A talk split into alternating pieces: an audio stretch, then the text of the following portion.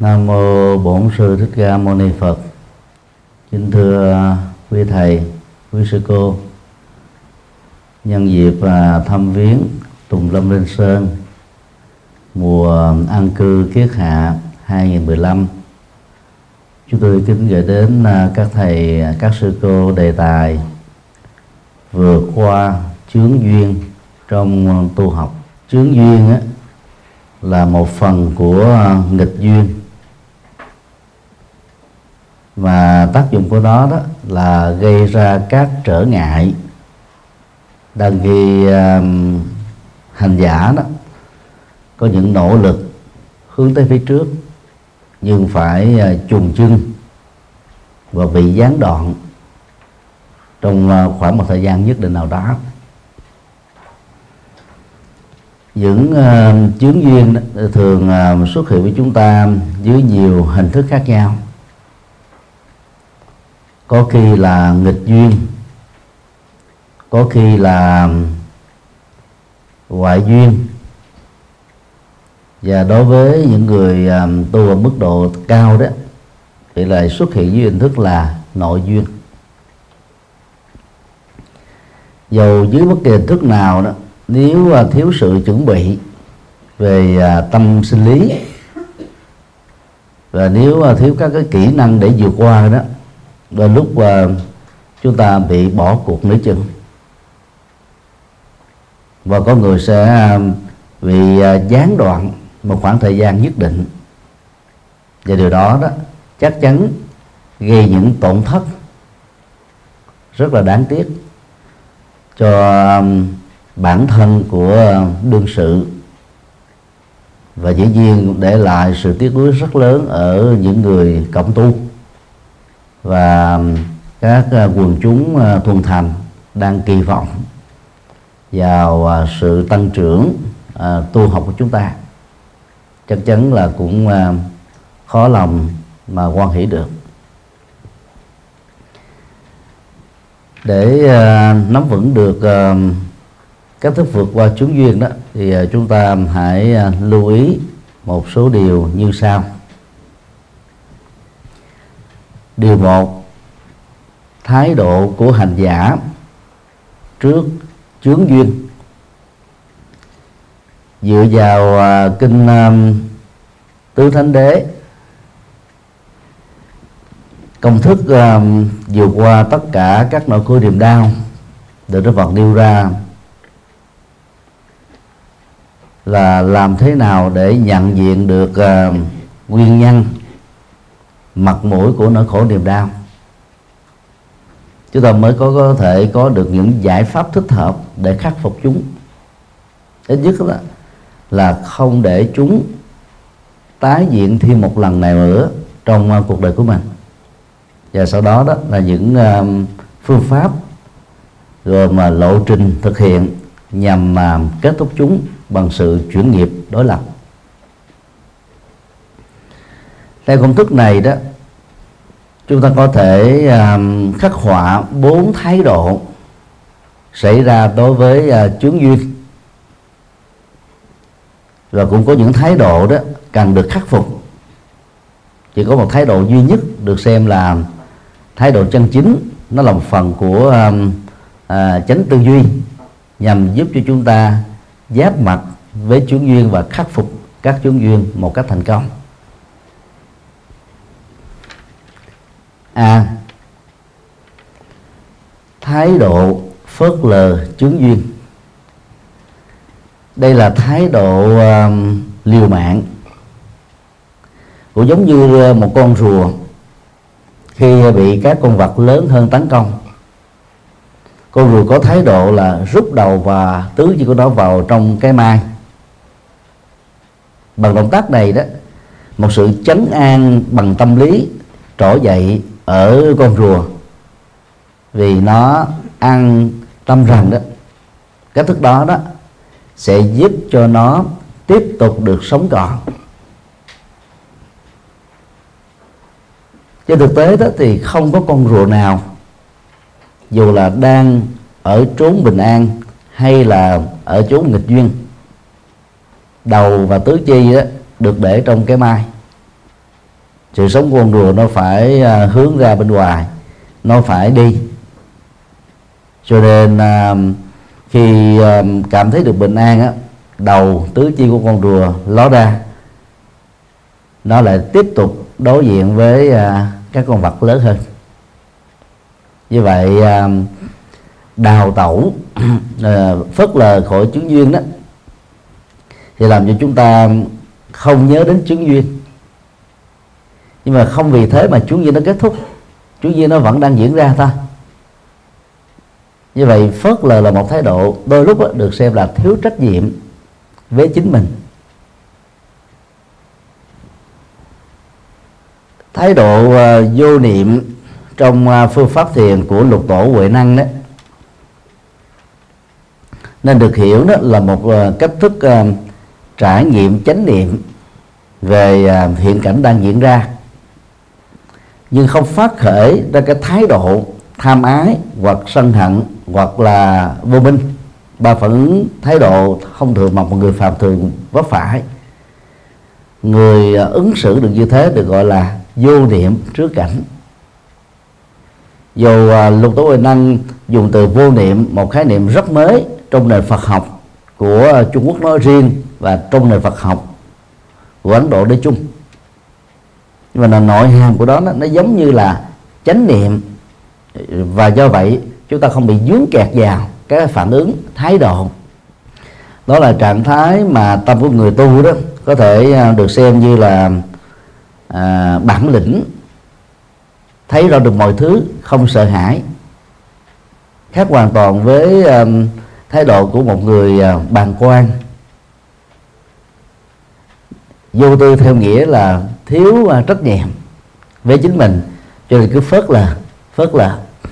Một số người già ở Việt Nam đó khi được con cháu mời đi chụp hình thường phát biểu là ba mẹ hoặc là ông bà chưa muốn lên ngồi ở bàn thờ sớm. Vì người ta cứ nghĩ nôm na đó là hình chụp là để thờ sau khi mình chết giữa cái cái việc mà hình được thờ trên bàn thờ và việc chụp hình nó đâu có mối liên hệ gì. Về tính logic hay là về tính chân lý. Nhưng mà ta cứ liên tưởng à, khi à, thấy một số cái ngẫu nhiên là sau khi một vài ông bà già chụp hình sau đó trong vòng một năm ông ấy bà ấy chết. Cho nên người ta liên tưởng rằng là động tác chụp hình ở tuổi già kéo theo động tác chết và ngồi trên bàn thờ.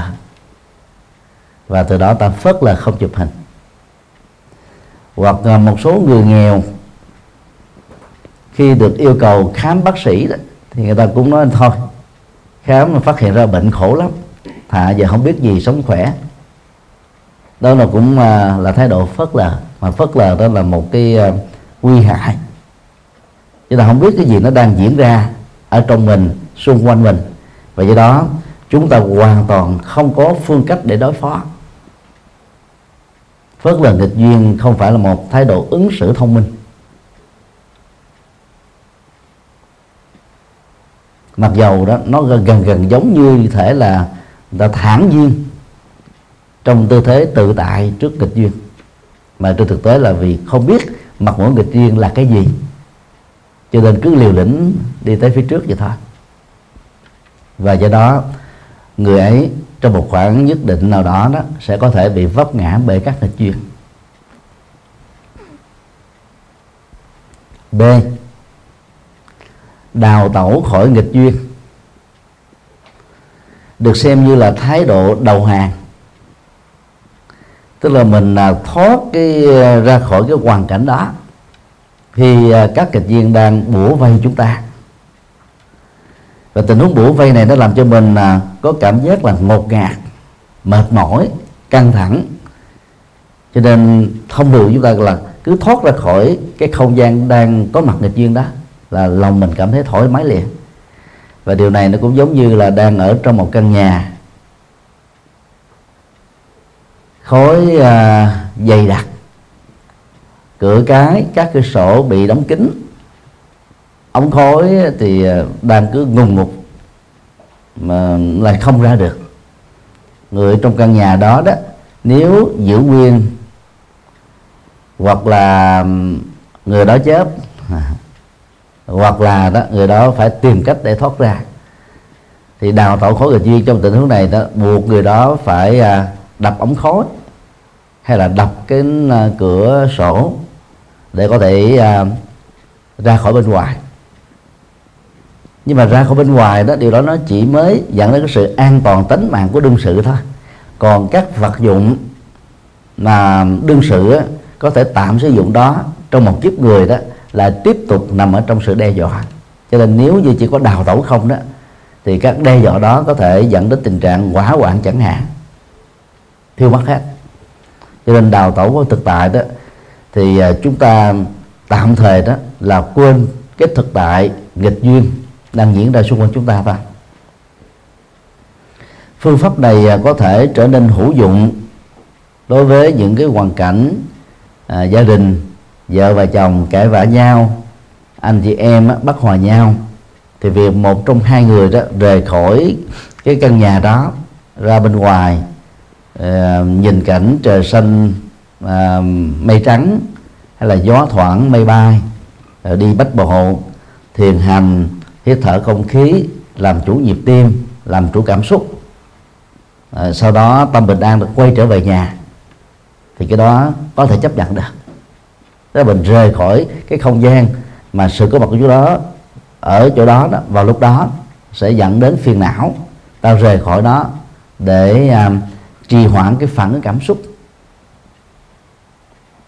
Mà đôi lúc mình dễ dàng bị mất cái ờ, sự làm chủ bản thân rồi quay trở lại chúng ta vẫn phải tiếp tục đối diện với các cái nghịch duyên đang diễn ra.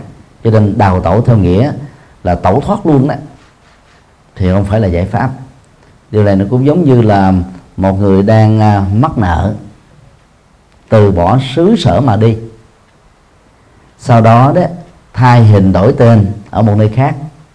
Thậm chí đó là thay hình đổi dạng uh, bằng uh, cái nghệ thuật uh, trang trí để cái hình thù lúc mà mình đang bị à, dướng vào tội phạm và cái hình thù mà mình đang đóng giả đó là khác nhau.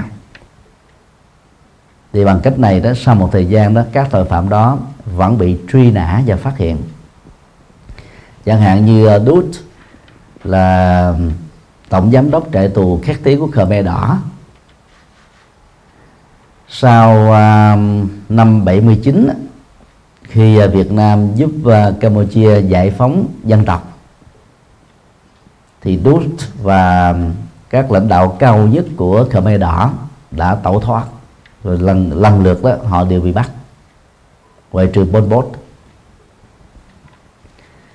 Đút à, đã được uh, chạy tù xin lỗi được uh, tòa án do Liên Hợp Quốc bảo trợ đã xét xử trong nhiều năm vì ở ờ, Campuchia đó, bản án tử hình và chung thân đã được hủy bỏ. Cho nên Đút bị ờ, kết án nặng nhất là 25 năm tù giam. Và tương tự ờ, những người phục vụ trong chủ nghĩa phát xít Đức giết hàng loạt và phạm vào cái tội chống lại nhân loại đó. Có người đã thay tên đổi tọ thay tên đổi họ, sống tại Mỹ, trở thành giáo sư danh tiếng lặn trốn um, gần như là 50 năm hoặc là hơn thế. Rốt cuộc rồi đó cũng bị uh, truy nã phát hiện ra và phải đền tội trước pháp luật ta như vậy đào tẩu hoàn toàn khỏi nghịch duyên đó. Tức là chúng ta gần như là tạm quên và cắt đi cái bản nghịch duyên đó. Nhưng mà nó vẫn đang tiếp tục tồn tại ta cho nên uh, hướng xử lý này đó cũng không phải là sự lựa chọn thông minh. C. Cường điệu hóa nghịch duyên. Đương sự đó, trong tình huống này à, dầu là có sự lựa chọn hay là không có sự lựa chọn đang đối diện trước nghịch duyên. Nhưng mà cái sai lầm của đương sự đó là cường điệu hóa lên. Tức là nghịch duyên nó rất là nhỏ nhưng mà thái độ tâm lý mình quá kém sức chịu đựng mình quá yếu bản lĩnh mình à, chưa đầy cho nên đó những cái nghịch duyên nho nhỏ như hạt cát, chúng ta nâng nó lên như là hạt sỏi. Những nghịch duyên như hạt sỏi, ta tưởng chừng như là tảng đá. Những như tảng đá thì ta hình dung đó, nó giống như là núi, thậm chí là trường sơn.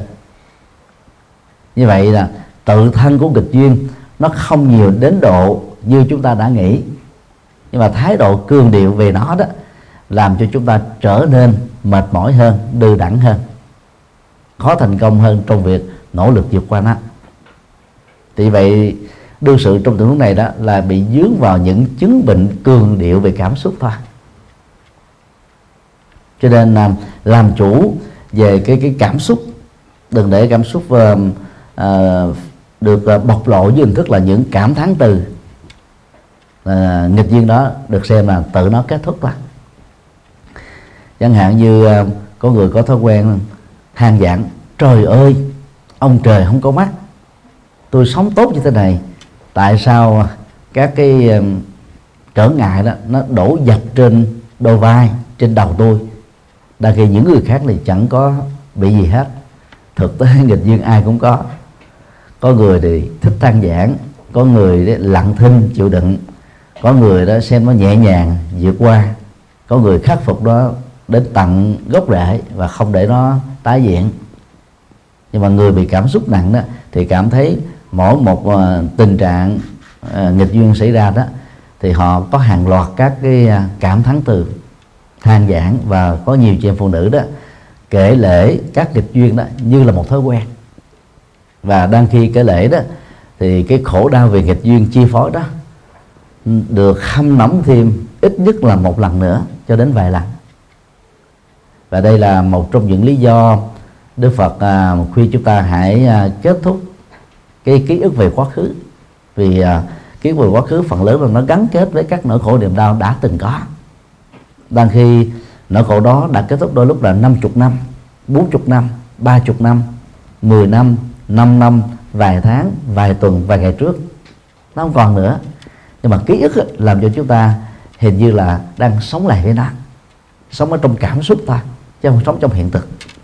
Và bằng cái cảm xúc bị chìm vào ký ức khổ đau đó thì cái tâm trạng hiện tại chúng ta không còn đủ sức để mà là nắm lấy được cái hiện thực bây giờ và tại đây. Từ đó chánh niệm bị đánh mất. Và khi chánh niệm không còn nữa đó thì à, mỗi bước à, chân đi đứng nằm ngồi nói nín động tịnh thức và ngủ của con người đó nó trở thành là những phản ứng phàm thôi và do đó chúng ta sẽ khó có thể có những tiến bộ những cái uh, tăng trưởng tích cực à, về thân và tâm. Cho nên uh, phải làm chủ cảm xúc để uh, chúng ta uh, từ chỗ quá nặng dẫn đến bớt đi từ độ đã nhẹ về về về than giãn dẫn đến tình trạng là không còn than giãn nữa. Và lúc đó đó chúng ta sẽ thấy các nghịch duyên đó nó đi ngang cuộc đời mình đó, giống như ờ, một ngọn gió đi ngang qua một căn nhà. Chỗ nào nó có cửa cái cửa sổ khoảng trống đó, là gió nó sẽ thoát ra thôi. Và hãy để cho các nghịch duyên đó nó đi ngang qua chúng ta và không lưu giữ lại. D là tự tại trước nghịch duyên.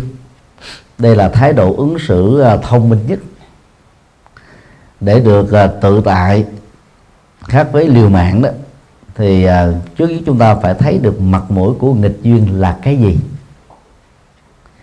Các tác hại mà nó mang lại cho chúng ta đó nặng nhất là cái gì? Và nếu nỗ lực để vượt qua đó thì cần phải vận dụng phương pháp nào? Chuẩn bị như chuẩn bị như thái độ tâm lý gì? Thì các nghịch duyên sẽ kết thúc thì người từ tại trước nghịch duyên đó phải thấy rõ cái mối quan hệ nhân duyên và quả của nó cho nên đó chúng ta không có phải à, à, phớt lờ à, tránh được thái độ liều mạng không phải à, đào tẩu tránh được cái thái độ à, là sợ hãi và nhút giác không được cương điệu tránh được thái độ quan trọng quá vấn đề. Cho nên chúng ta nhìn thấy rõ dịch chưa chỗ nào ghi nhận nó chỗ đó và cách ghi nhận các kịch duyên một cách đúng với bản chất của nó đã diễn ra và đang diễn ra đó, được gọi là chúng ta trải nghiệm chánh niệm với nghịch duyên. Chánh niệm không phải chỉ um, áp dụng cho các thuận duyên đâu, mà bất cứ cái gì đang diễn ra, chúng ta phải ghi nhận như thế. Ghi nhận thôi chứ không có phản ứng.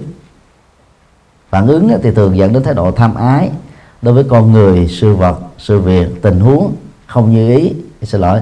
À, như ý hài lòng thích thú. Còn phản ứng à, giận dữ thường xảy ra đối với con người sự vật sự việc tình huống. À, à, không như ý không hài lòng. À, phản ứng à, vô minh đó, thì thường xảy ra với con người sự vật tình huống mà mình không có một cái phản ứng rõ rệt gì hết. Tức là trung tính hay là vô ký. Không có ghi rõ cái cái tính chất không có xác định được cái cái bản chất của vấn đề như vậy à, người à, tu học Phật dưới góc độ xuất gia đó cần vượt trội hơn người tự gia ở chỗ là làm chủ được ba thái độ phản ứng đó. Và khi làm chủ được á, thì chúng ta được xem là một người đang sống tự tại trước các duyên bao gồm duyên thuận để không ngủ quên trên chiến thắng và duyên nghịch không làm chúng ta tổn thất tâm bồ đề không à, à, bỏ cuộc chữ chừng không bị gián đoạn. Và muốn như thế đó thì à, phải dùng mà trí tuệ để nhìn thấy mọi thứ đang diễn ra. Và chúng ta thấy được cái mối quan hệ nhân quả vì sao chúng có. Và bằng cách nào chúng ta sẽ vượt qua. Thì uh, thay vì bị trao đảo mệt mỏi căng thẳng cường điệu người tự tại với nghịch duyên đó sẽ thấy mình có trách nhiệm hơn. Nuôi cái bản lĩnh và dùng trí tuệ đó để nỗ lực từng bước à, có bài bản để khắc phục và vượt qua chúng. Đó là bốn à, thái độ đối với các nghịch duyên. Và chỉ có thái độ thứ tư đó được xem là thông minh mà người tu học đó cần à, sử dụng để khắc phục tất cả các nghịch cảnh điều hai các thời điểm nghịch duyên xuất hiện. Đối với người à, xuất gia đó sau đây là năm thời điểm mà các nghịch duyên có khuynh hướng đồng hành với chúng ta. Và nếu không khéo nó nó nó làm ám ảnh thậm chí là sợ hãi để chúng ta phải bỏ cuộc giữa chừng. A à, thời điểm vừa được xuất gia.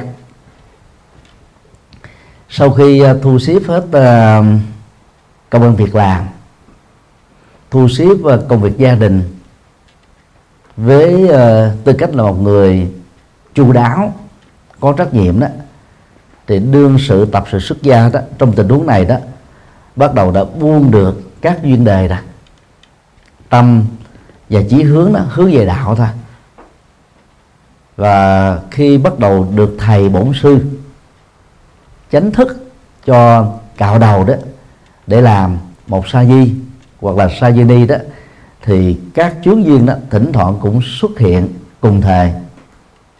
Và làm cho chúng ta cảm thấy rất là mệt mỏi.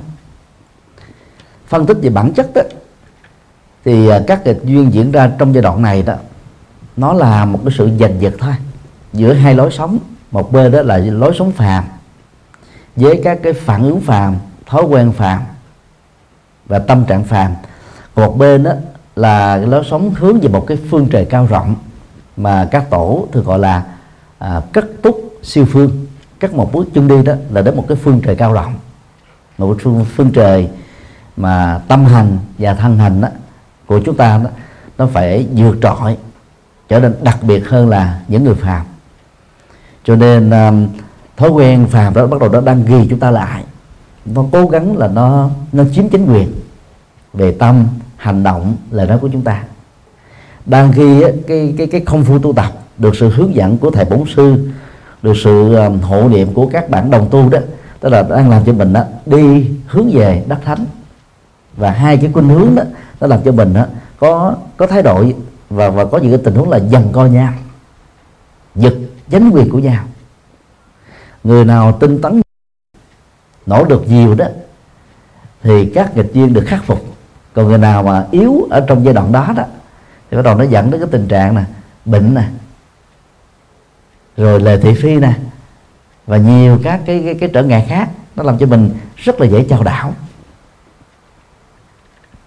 Và đừng xem rằng do vì tôi đang nỗ lực làm các nghiệp thiện.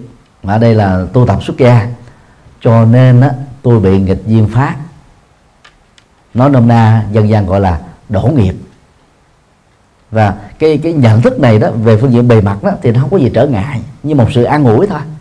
Giống như ờ, người đời ta thường nói là của đi thay người. Tức là mất tài sản mất của cải để mạng sống mình được bảo toàn thì cái nhận thức đó, nó làm cho mình là không còn rơi vào cái tâm trạng tiếc hồi hụi cái gì đã mất. Nhưng mà nó không phải là giải pháp. Trên thực tế đó, có nhiều cái sự ờ, mất mát tài sản của mình là do mình bất cẩn mà ra. Chứ nó không có đi thay người gì hết á. Cho nên ờ, cách ờ, gọi là an ủi đó không phải là giải pháp. Thì cũng tương tự đó, là là những cái trở ngại nó xảy ra trong lúc mình mới bắt đầu xuất gia. Nó chẳng phải là đổ nghiệp gì hết. Mình đang tu tâm hướng về phương trời cao rộng nghiệp thiện nhiều thì làm sao là đổ nghiệp được? Nó không chuyển nghiệp thì thôi thì không có đổ nghiệp. Nhưng mà dân gian cứ đồn thổi với nhau là bị đổ nghiệp. Và chúng ta cứ đổ thừa do tôi tu cho tôi bị như thế.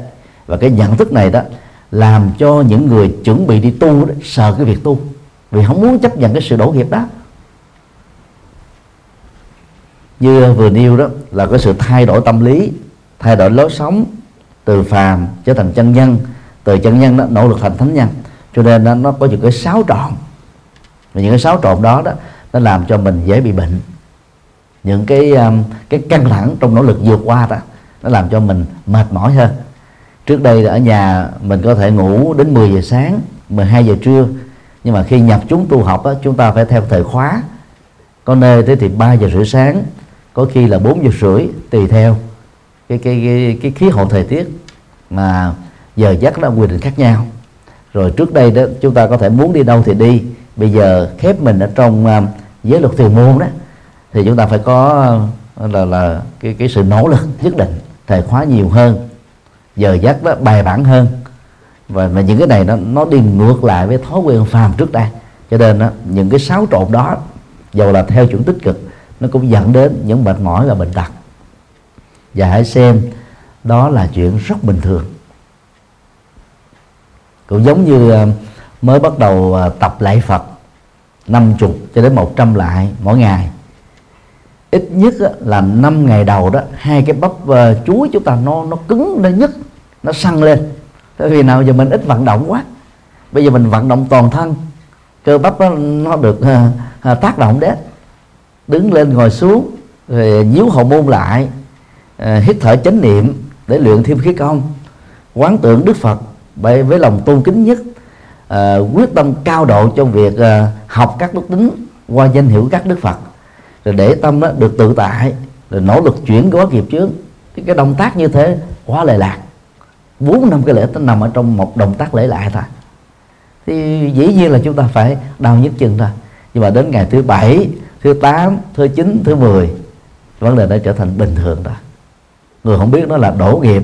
Còn người biết đó là cái cái cái cái tiến trình nó cần phải trải qua như thế. Như vậy các nghịch duyên á, trong giai đoạn á, mới bắt đầu được xuất gia. Chẳng qua cũng là cái tiến trình bình thường mà một người xuất gia từ một phàm nhân trở thành chân nhân từ chân nhân nó đang tiệm cận con đường thánh nhân ta. Cho nên nó phải làm cho chúng ta như thế. Và do vậy đó, đừng quan trọng quá nó hãy nhẹ nhàng về nó và vượt qua nó b. Thời điểm chuẩn bị tiếp nhận à, giới tỳ kheo tỳ kheo và tỳ kheo ni đây là giới phẩm đó, giúp cho người xuất gia đó chánh thức trở thành là thầy và sư cô.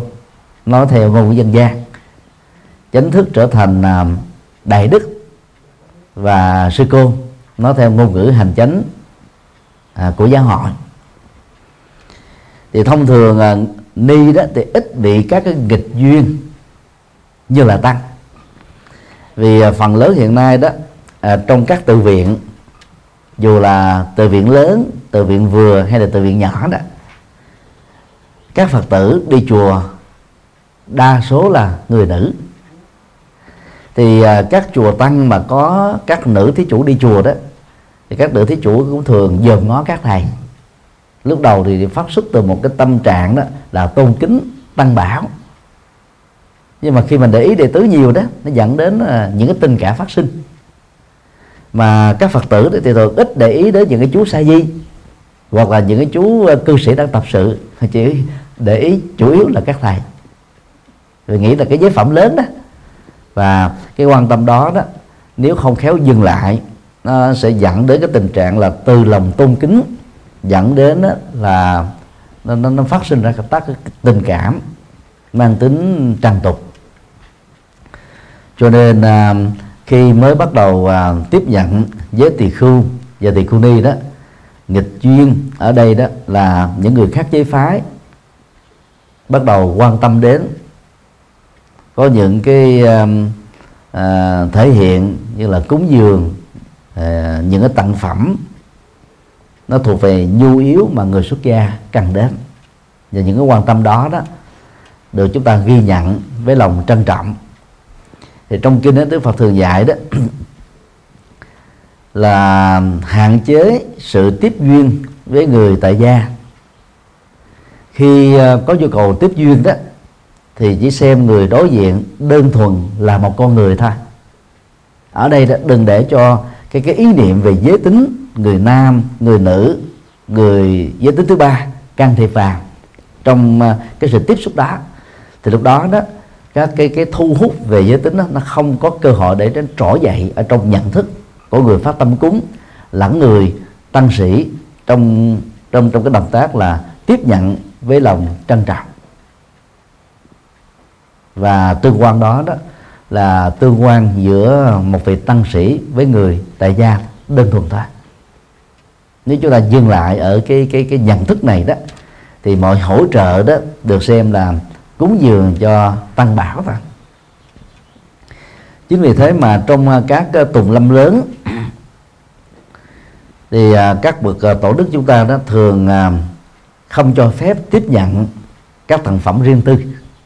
Bất cứ một phật tử nào đó muốn cúng dường cho tăng đoàn đó, thì hoặc là phát tâm cúng dường trai tăng, phát tâm cúng dường trai phạn, hoặc là phát tâm cúng dường các cái tài sản trai tăng đó thì gồm có à, à, tiền ăn à, cho tất cả các vị tăng sĩ trong một ngày và tịnh tài cần thiết với hình thức là bao thơ.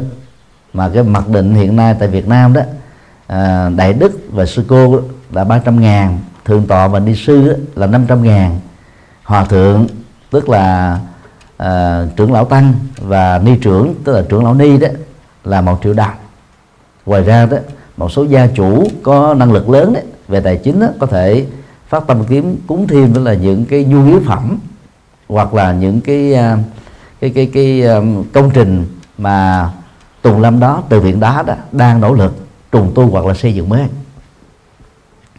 Cúng dường trai phạn đó là là cúng dường tiền cơm cho tăng và ni trong một ngày tại một ngôi chùa thôi. Các ờ, cái phát tâm đó đó rất là cần thiết để cho các tăng ni đó được an tâm tu học. Và việc dân cúng này đó là thường liên hệ đến vị tri khách trong một số trường hợp đặc biệt đó. Thì gia chủ có thể ờ, yêu cầu gặp vị trụ trì thông qua vị tri khách. Và do đó đó các vị tăng ni còn lại trong một uh, tùng lâm hay là tự viện đó không phải trực tiếp tiếp nhận nó cho nên đó, những cái tình cảm mang tính cá nhân đó không có cơ hội trỗi dậy. Ngày nay đó mô hình tùng lâm như vừa nêu tại Việt Nam đó, là rất ít. Các thiền viện um, dưới sự lãnh đạo tinh thần của um, thiền sư thanh từ hoặc là các cái ngôi chùa tu học theo phương pháp của làng mai một số Phật học viện ở cấp trung cấp cao đẳng nội trú thì các tăng ni không được quyền trực tiếp tiếp nhận của thí chủ mà phải cúng chung cho tập thể. Rồi à, lãnh đạo tăng đoàn của từ thiện đó đó sẽ phân phối à, theo cái cái cách à, phân chia à, đúng với giới luật nước Phật đã được quy định à, nhiều thế kỷ trước. Và bằng cách này đó sự cúng dường đó được xem là an ổn. Còn ở các từ viện bao gồm các từ viện tu theo tịnh độ tông mật tông dân dân đó. Thì việc dân cúng phần lớn đó là tính chủ trực tiếp dân cho một vị thầy. Ở các chùa ni đó thì ít có cư sĩ nam phần lớn là cư sĩ nữ. Thỉnh thoảng cũng có các cư sĩ nam đeo bám vào các sư cô như là các sư cô nào đẹp gái. Còn ở các chùa tăng đó thì các phật tử nữ thường xuyên. Cho nên đó, tình trạng mà bị um, à, nhiễm đời đó, rồi dẫn đến tình trạng bị rơi rớt đó là xảy ra khá cao. Có nơi đó 50 phần trăm. Có nơi 40 phần trăm. Nhưng là nơi nào tốt nhất là cũng là 15 phần trăm. Nhiều lần hỏi thì sư Dứt Hạnh vào năm 2005, 2007, 2008 lúc đó với tư cách là phó ban tổ chức của chuyến về của thiền sư Dứt Hạnh đó, thì thiền sư cho biết là làng mai đó mức độ rơi rớt trung bình đó, chỉ là 10 cho đến 15 phần trăm thôi. Các cái thiền viện dưới sự hướng dẫn của thiền tư thanh từ đó thì cái độ rơi rớt đó nó cũng là nhiều nhất là 10 phần trăm thôi. Theo chúng tôi đây là hai mô hình khá lý tưởng à, mà các cái tự viện còn lại của Việt Nam nên tham khảo về về cái độ bền vững của việc tu đó nhất là ngay cái giai đoạn à, tiếp nhận giới phẩm tỳ kheo và tỳ kheo ni hiện tượng rơi rớt đó đó chúng tôi tạm gọi là giống như trứng cá và bông xoài. Cây trứng cá nó sai trái ở trên cành nhưng mà khi một cơn gió đi ngang qua thôi trứng cá rớt lụi đụi lịch địch. Nó giống như là người ta thu hoạch uh, cherry ở ở tại phương tây vậy đó. Ta dùng một cái uh, cái máy là cẩu gấp vào khoảng một mét từ dưới đất lên dùng à, chế độ à, xung động làm cho toàn bộ thân cây nó nó được rung chuyển. Thì trong vòng chừng à, vài chục giây các cái trái cherry nó được rớt lụi đụi lịch địch và bên dưới này nó có một cái à, tấm bạc bọc xung quanh thân cây. Và bằng cách đó đó người ta không cần phải tốn nhiều nhân công. Các tu sĩ à, trong giai đoạn bắt đầu tiếp nhận giấy phẩm cho đến à, vài ba năm sau đó bị sơ rớt rất nhiều à, chỗ nào mà nếu mà thiếu cái cái tổ chức à, tùng lâm thiếu à, sự làm chủ bản thân mình á thì à, các giới tử mới thọ giới đó rơi rất rất là đông. Còn bông xoài đó thì đầy ở trên cây. Nhưng mà đậu trái đó à, chỉ còn lại một số à, thiểu số thôi. Và điều này nó có dấu vui là kim tự tháp ấy. càng lên cao là càng nhọn lại càng ở đỉnh thì càng ít đi. Cái tinh hoa loại trừ về tâm linh đó, là một quy luật rất là khắc nghiệt. Cho nên à, trong giai đoạn này đó nếu chúng ta chỉ đơn thuần hạn chế về tiếp duyên và khi tiếp duyên chỉ nghĩ đơn thuần là một con người chứ không có con người giới tính đó, thì cái các cái cái trỗi dậy về à, cảm tình để dẫn đến à, việc mà rơi rớt ở trong tu tập đó, sẽ được khắc phục được ở một mức độ khá cao. C khi à, phát tâm là một Phật sự hay là thiện sự, là các vị tăng sĩ, dầu là tăng hay ni, khi à, năng lực à, Phật sự tốt đó, thì mặc dầu còn tuổi trẻ, ở U30 trở lên đó, nhiều vị tăng sĩ đó đã được thầy tổ của mình tin tưởng, giao cho rất nhiều các cái vai trò phật sự khác nhau, tùy theo năng lực, tùy theo nguyện vọng, tùy theo sự tình nguyện nữa mà các cái vai trò đó được uh, uh, sắp đặt trên đôi vai để cho mình có cơ hội được gánh vác. Để cái pháp môn thật sự đó thì uh, các vị tăng sĩ phải thấy rất rõ ở đây uh, không phải là nắm thêm một cái chức. Mặc dầu ở trong chùa người ta phải phân công theo cái chức danh để biết rõ cái cái trách nhiệm của người đó gánh vác ở trong ngôi chùa. Mà nhờ vậy đó à, khắp tăng hay là à, những người cư sĩ đó biết người để mà liên hệ cho nhanh chóng cho có hiệu quả thôi.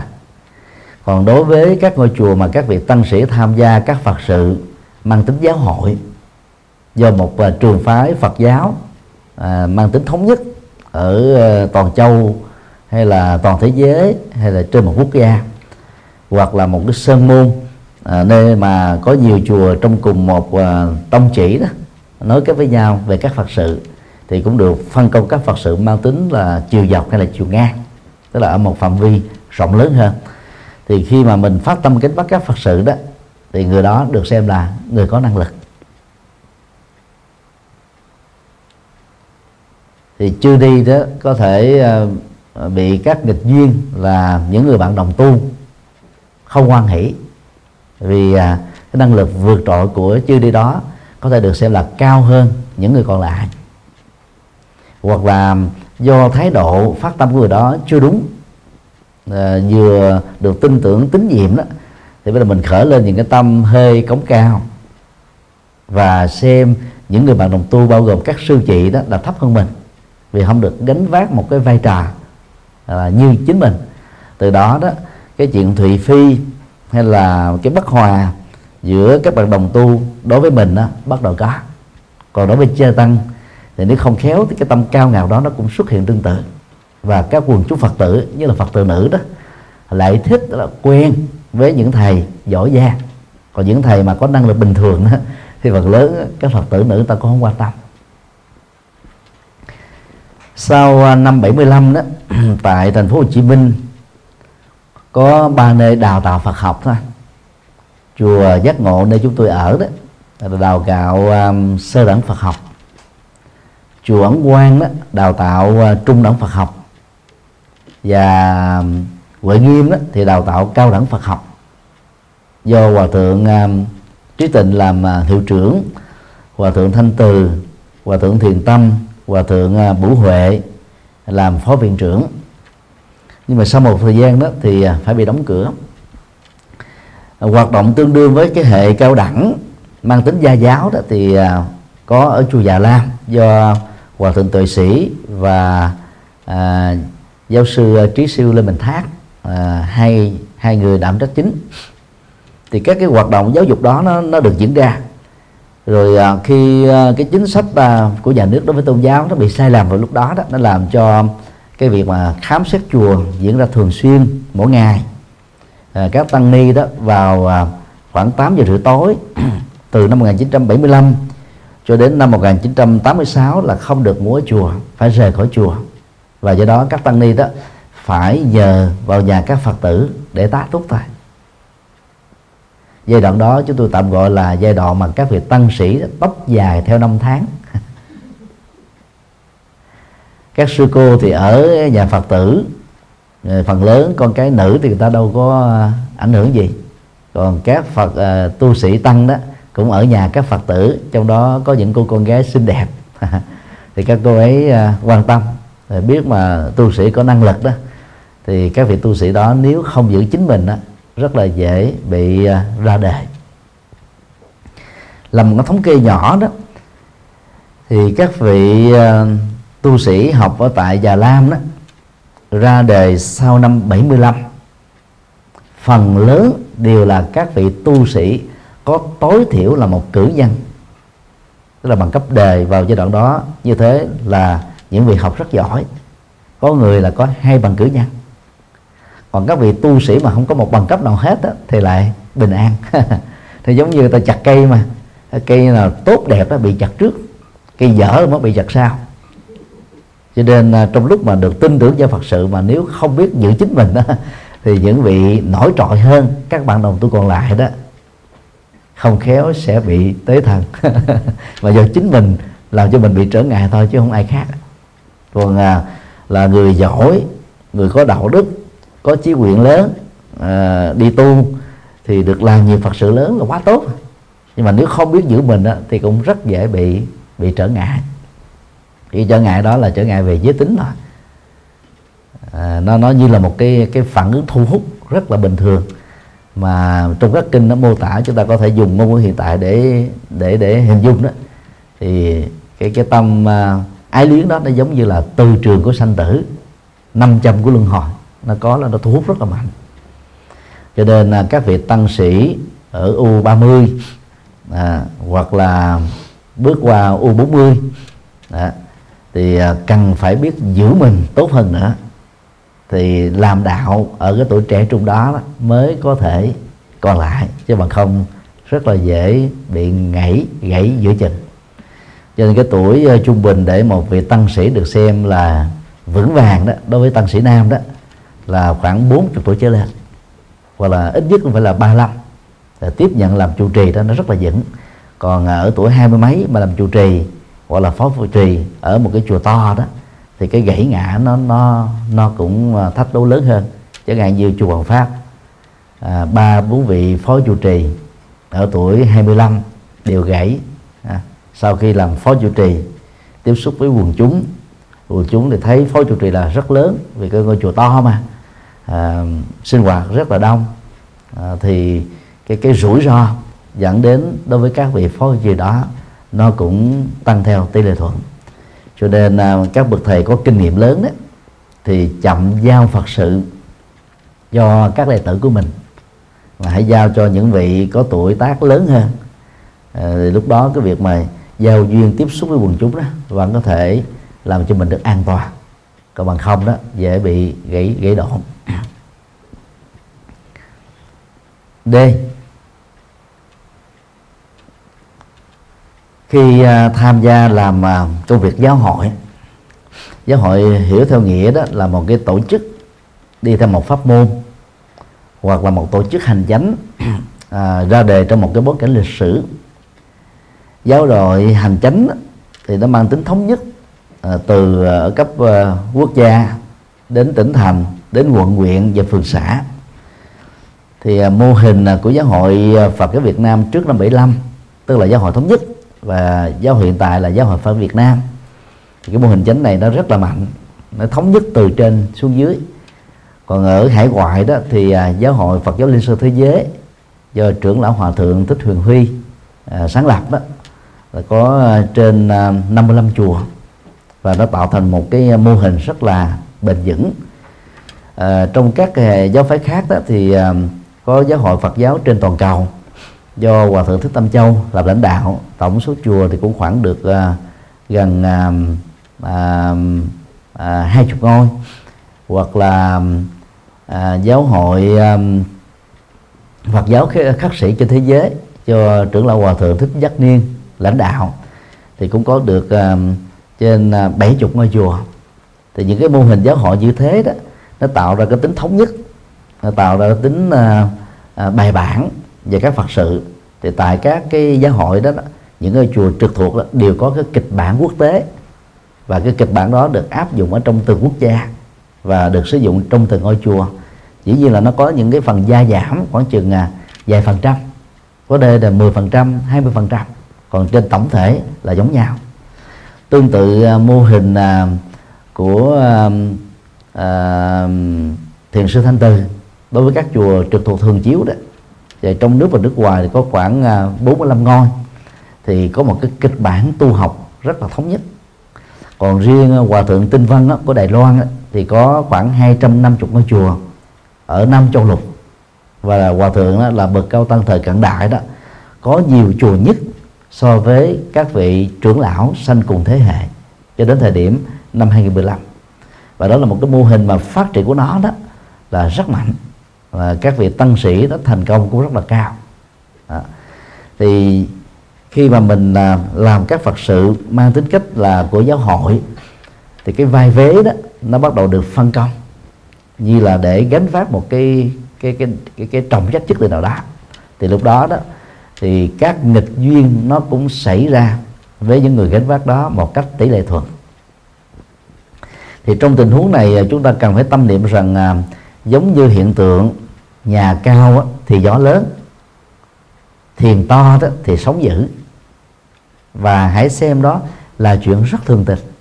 Như vậy khi làm một phật sự lớn ở đẳng cấp một giáo hội à, dù là cấp quốc gia hay là cấp quốc tế thì các nghịch duyên nó xảy ra với chúng ta.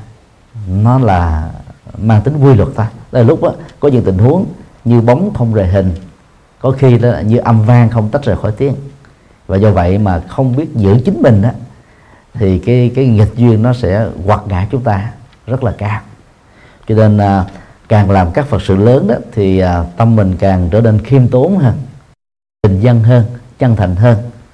Nhưng mà ý thức chánh niệm đó nó trổ dậy trong tâm chúng ta cũng phải hết sức là vững vàng hơn. Và lúc đó đó chúng ta chỉ cần à, nhớ đến à, lời di huấn của Đức Phật trước khi qua đời đó là lấy à, chánh pháp làm ngọn đèn soi lối còn lấy à, giới luật tức là những à, lời lời dạy về đạo đức của Đức Phật đó là bậc thầy của mình.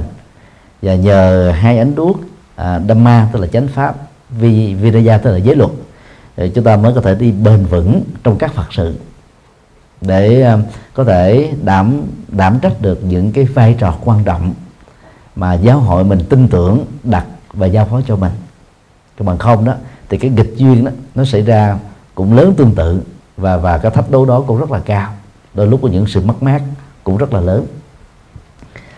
Ở à, Thái Lan đó lâu lâu có những sự cố là những vị đã lên hàng giáo phẩm hòa thượng rồi mà vẫn còn ra đời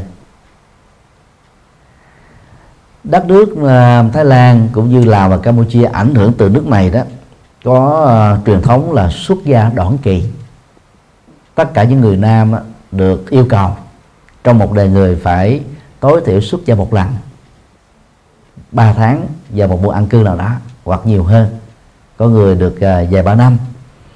Và nhiều uh, vị xuất thân từ gia đình khó đấy thì họ nỗ lực học đến tiến sĩ ở nước ngoài mà thường được ngôi chùa bảo trợ. Sau đó về lại thì phục vụ vài ba tháng để đền ơn rồi lần lượt ra đời năm 94 cho đến năm à, 2001 khi chúng tôi học tại Ấn Độ đó thì có quen khoảng à, 500 các vị tu sĩ trong số à, 2.000 nhà sư Thái Lan. Thì những cái đại lễ Phật bản Liên Hợp Quốc đó diễn ra từ năm 2006 trở đi đó cho đến năm 2015 đó thì chúng tôi thường đều có mặt. Thì uh, tìm hiểu biết đó bây giờ trong số mấy trăm vị mình, mình quen đó chỉ còn lại chưa đầy năm người tiếp tục đề tu đó và những người mà còn lại đó đều có vai trò rất là lớn trong giáo phẩm. Ở à, Thái Lan nếu ai đi tu từ nhỏ mà giữ được ở cái tuổi à, gần 50 đó, được xem là một thành công lớn đó. Cho nên à, Thái Lan có được cái hay đó là họ giữ được đạo gốc rất vững. Bởi vì những người tu sĩ nam mà ra đời đó sẽ trở thành là cái cái vành đai bảo vệ Phật pháp ở nông thôn vùng sâu vùng xa và ở thành thị. Họ sẽ giữ vợ và con của họ không thể nào đổi đạo theo thiên chúa và tinh lành. Cho nên à, Thái Lan giữ à, đạo gốc rất tốt. Và trên dưới 94% dân số vẫn là Phật tử. Và do vì cái truyền thống à, tốt đẹp đó, nó cũng dẫn đến một cái giảm đi sức mạnh. Đó là vì ở tuổi 40 đó, phần lớn là ra đời khi mà đã thành đạt ở trong đạo rồi người ta sẽ ra đời hết. Thì cái số còn lại đó đều là các vị tăng sĩ mới. Cho nên đó, lên đến hòa thượng đó thì con số đó loại trừ rất là cao. Thỉnh thoảng ở vai vế như thế rồi vẫn có người bị gãy đổ. Các nghịch duyên đó phải nói là rất là khốc liệt. Do đó à, phải nhớ lấy giới luật làm thầy và lấy chánh pháp soi đường dẫn lối. Hãy tự mình thắp đuốc lên mà đi hãy nương tựa vào hai điều đó. Không nương tựa vào bất cứ một cái gì khác. Không nương tựa vào bất kỳ một ai khác. Và bằng cách này đó chúng ta mới dễ dàng chiến thắng và vượt qua được các nghịch duyên. Đó là các thời điểm mà các nghịch duyên thường xảy ra. Và nếu biết cách đó, thì à, chúng ta là xin tư vấn thầy bổn sư của mình hoặc là những à, bậc thầy à, à, sư huynh sư chị đi trước à, có đủ các kinh nghiệm để à, chia sẻ lại. Chứ đừng có thầm lặng một mình đè nén một mình chịu được một mình.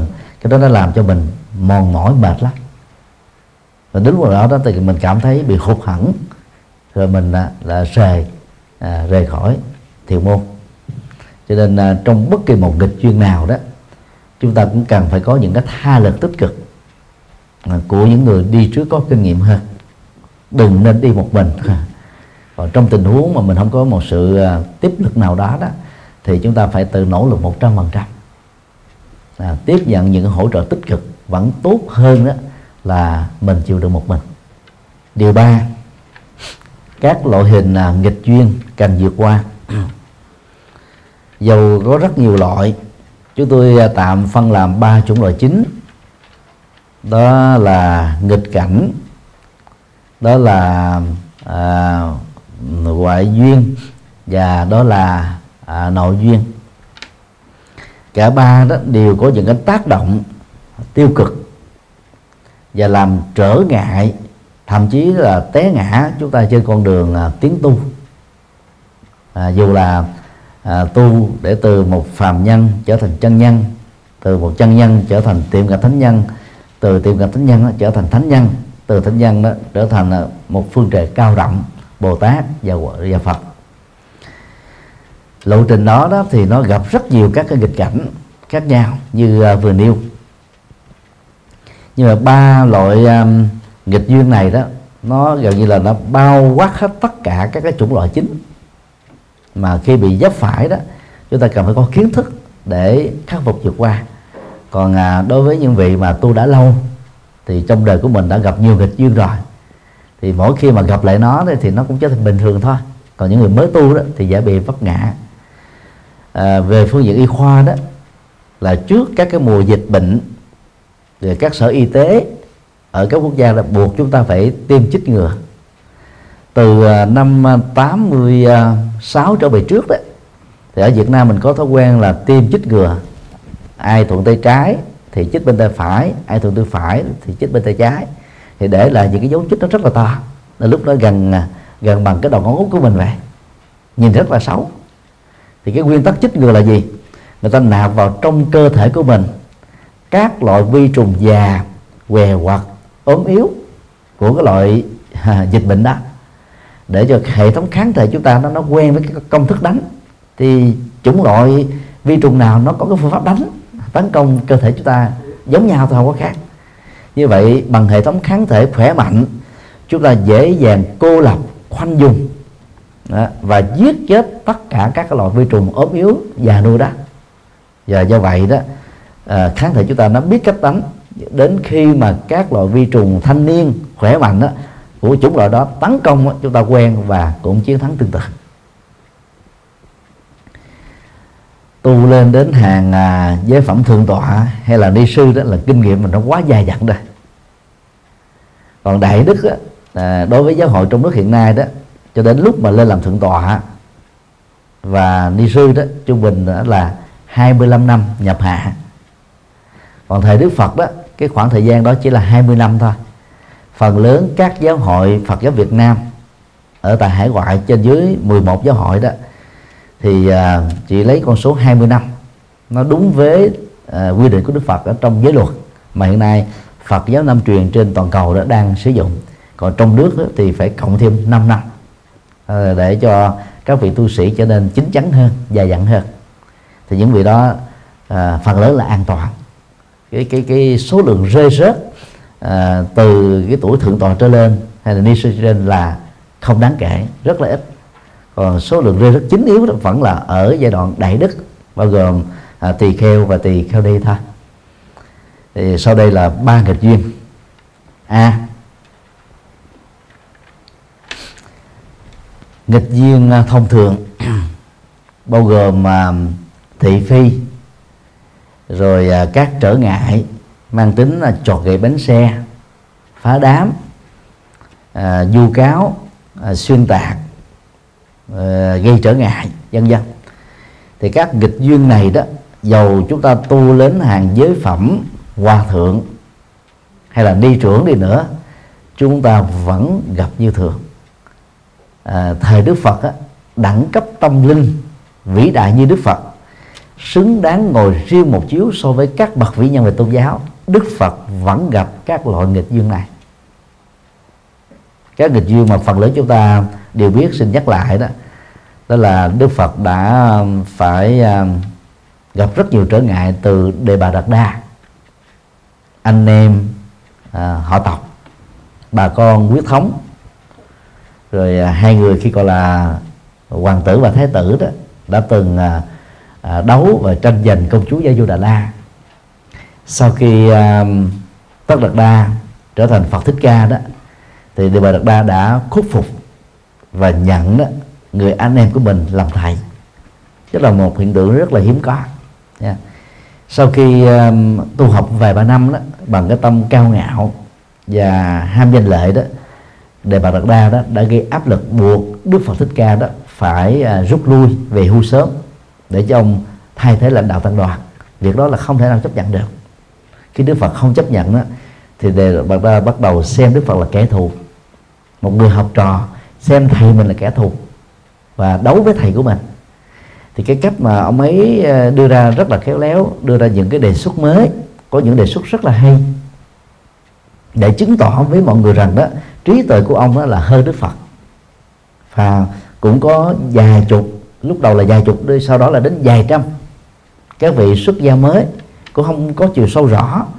Cho nên đó là bắt đầu lần lượt rời đức phật, đi theo đề bà đạt đa và trở thành một cái lực lượng đối kháng rất là nghiêm trọng với đức phật. Sau nhiều năm làm như thế mà vẫn không có thành công được bắt đầu đề bà đạt đa phát sinh ra rất nhiều các loại bệnh tật trên cơ thể. Cái đó đó hiểu theo nhân quả nó giống như là quả báo nhãn tiền vậy ông à, bắt đầu rây sức lương tâm à, thối thất à, và và muốn sám hối với đức phật trước khi đến sống với đức phật đó, thì ông mới nhờ à, các đồ đệ trung thành nhất với ông đó, là dẫn ông đi vì ông bệnh đi không nổi. Thì đi ngang một cái à, khu à, hơi đất thấp có một cái ao nước. Thì ông muốn tự mình xuống tắm thật là sạch sẽ để sạch thân. Để từ đó ông niêm một cái cam kết là sập cái tâm cao ngạo, cái tâm tranh chấp, cái tâm hơn thua với sư phụ của mình, để mong là đức phật đó tha thứ cho ông và ông muốn tự mình tắm chứ không cần có một sự trợ giúp nào của các đệ tử. Cho nên các đệ tử tôn trọng đó đã rời khỏi vị trí đó một cái khoảng cách khá xa. Thì đang lúc tắm như vậy đó thì nó có một cái cơn địa chấn nhỏ. Nó làm cho đất bị chùi dầu đã bị chết ở dưới ờ, cái đất chùi. À, có nước đá. Thì chờ một một lúc lâu không thấy ông à, đi lên các đồ đệ mới trở lại thì thấy ông đã chết rồi. Thì đó là một câu chuyện rất là đau lòng à, chúng ta cần nhận thức tại đây đó là như đẳng cấp của đức phật minh hạnh túc tức là trí tuệ và đức hạnh đó, là siêu tuyệt. Hơn cả vần thái dương ấy thế mà vẫn còn có những nghịch duyên đến với ngài. Và điều đó, nó, nó cũng gây phản cảm lớn lắm. Thế thì dựa vào điều đó là nhiều vị đạo sĩ Bà La Môn người ta mới tấn vào Đức Phật. Đức Phật là bậc toàn trí thật sự giống như là à, các đạo sĩ vĩ đại của Bà La Môn được xem là khóa thân của Thượng Đế đó thì Đức Phật sẽ không phải gặp những cái nghịch cảnh như vừa nêu. Rồi một cái nghịch cảnh thứ hai đau lòng hơn nữa là cả dòng họ Sakya bảy mươi mấy ngàn người đã bị tỳ lô ly về cháu của Đức Phật con của vua à, Ba Tư Nặc. Đó là đem quân cắt đánh bình bình địa. Hết và đã có ít nhất một lần Đức Phật đã can gián vô tỳ lô ly ờ, bằng cách là ngài chặn giữa đường từ ờ, xá vệ lên đến Kavalavastu rồi uh, uh, dựng một cái cây đã bị uh, chặt đứt gốc rễ để nó tàn héo hết. Và Đức Phật muốn nhắn gửi một thông điệp à, đến với Tỳ Ly rằng là khi mà tình thương đó nó nó nó rời khỏi tâm thức một con người thì cũng giống như một cái cây đó bị cắt khỏi cái gốc rễ của nó nó sẽ chết. Dù nó lớn vài chục năm đi nữa nó vẫn chết như vậy là khi không còn lòng từ bi đó các hành động của con người có thể trở thành mối đe dọa dẫn đến chiến thanh hận tù chết chóc nguy hại. Thì nể đức phật lắm đó thì độ ly và đoàn kỵ binh đã quay trở về. Nhưng mà sau đó đó khi đức phật đi uh, pháp ở à, nơi xa cho nên từ từ đây đây quân cắt đánh là giết chết hàng loạt người tại dương thành ca tê la vệ. Số còn lại là mấy chục ngàn người à, đào tẩu khỏi bốn cửa thành và bị dồn tới một cái con sông cách vương thành ca, ca la vệ chừng à, hơn 10 cây số thôi. Và tất cả đã bị giết chết. Máu của họ đã hòa với nước sông. Rồi đêm hôm đó đó à, có một cái trận lũ lụt lớn à, lịch sử đã xảy ra. Đoàn kỵ binh của Tỳ Ly ăn mừng cuộc chiến thắng đó đã chết chìm ở trong trong cái cơn lũ lụt đó.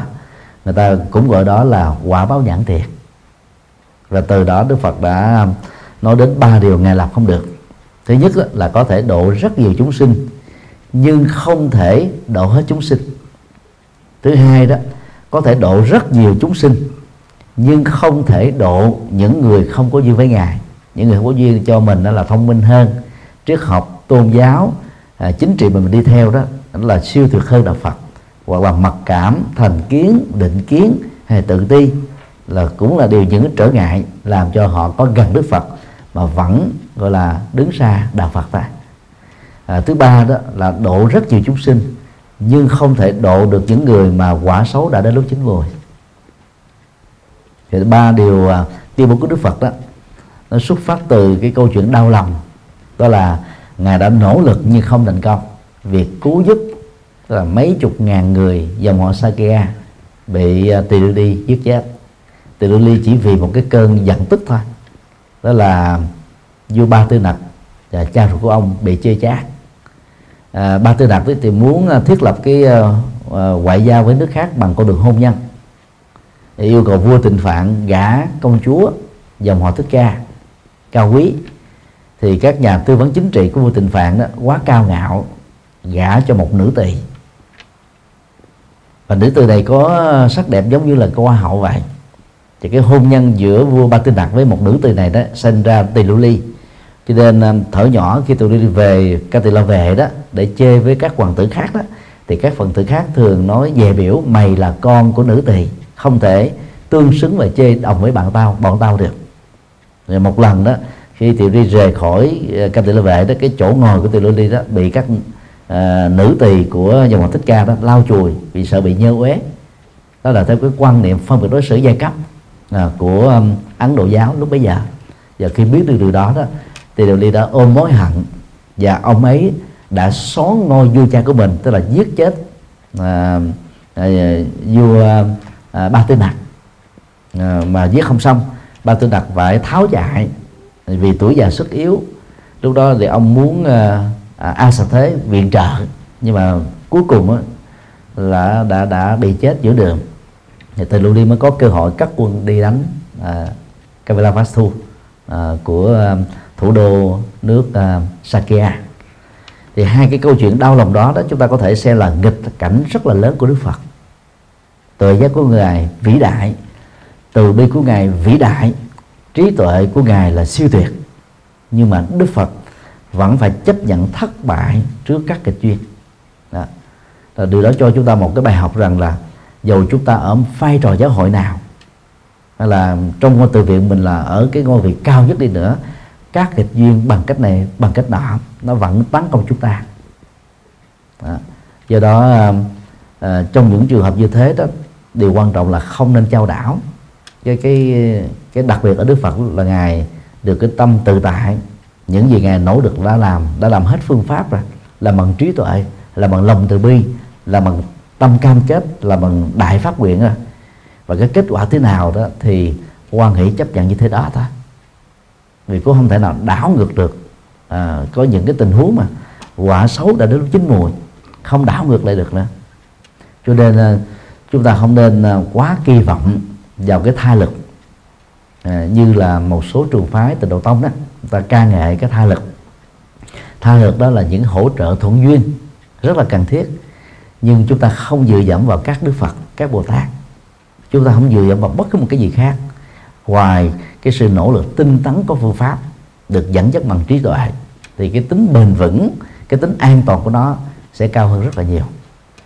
Cho nên à, mỗi khi gặp lời thị phi hay là những lời vu khống đó, thì à, phải biết cách để vượt qua. Đừng à, bị trao đảo. Thời kỳ kỹ thuật số này đó, mỗi lời vu khống và thị phi đó, nó nặng hơn nhiều lắm thời ờ, cách đây khoảng chừng 25 năm á, internet mới bắt đầu xuất hiện.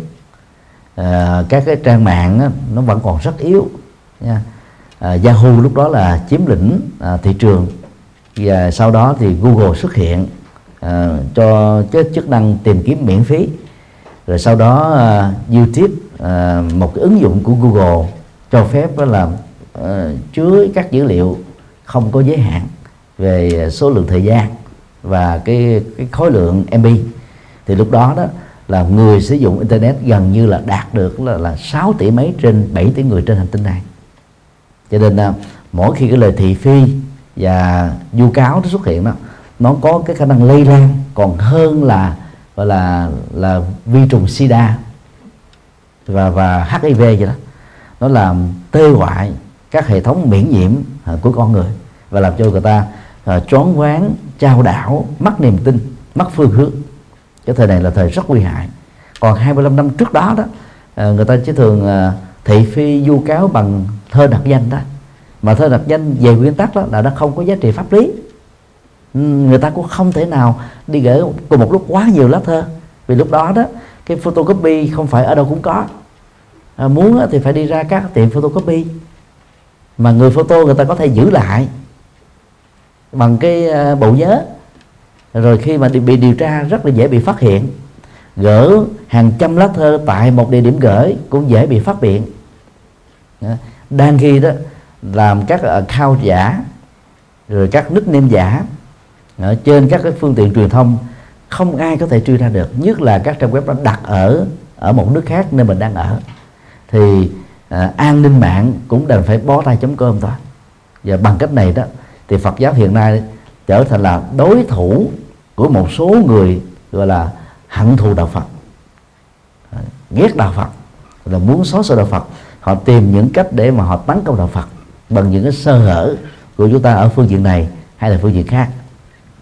Ngoài ra cái công nghệ photoshop ngày nay nó quá tinh xảo lắp ghép những cái hình ảnh mà khi nhìn vào nếu là những người thiếu kinh nghiệm về lĩnh vực à, photoshop á, chúng ta tin một trăm phần trăm là chắc chắn rồi chẳng hạn như gần đây đó người ta lắp ghép hình à, à, tổng thống Barack Obama của Mỹ đang ngồi thiền.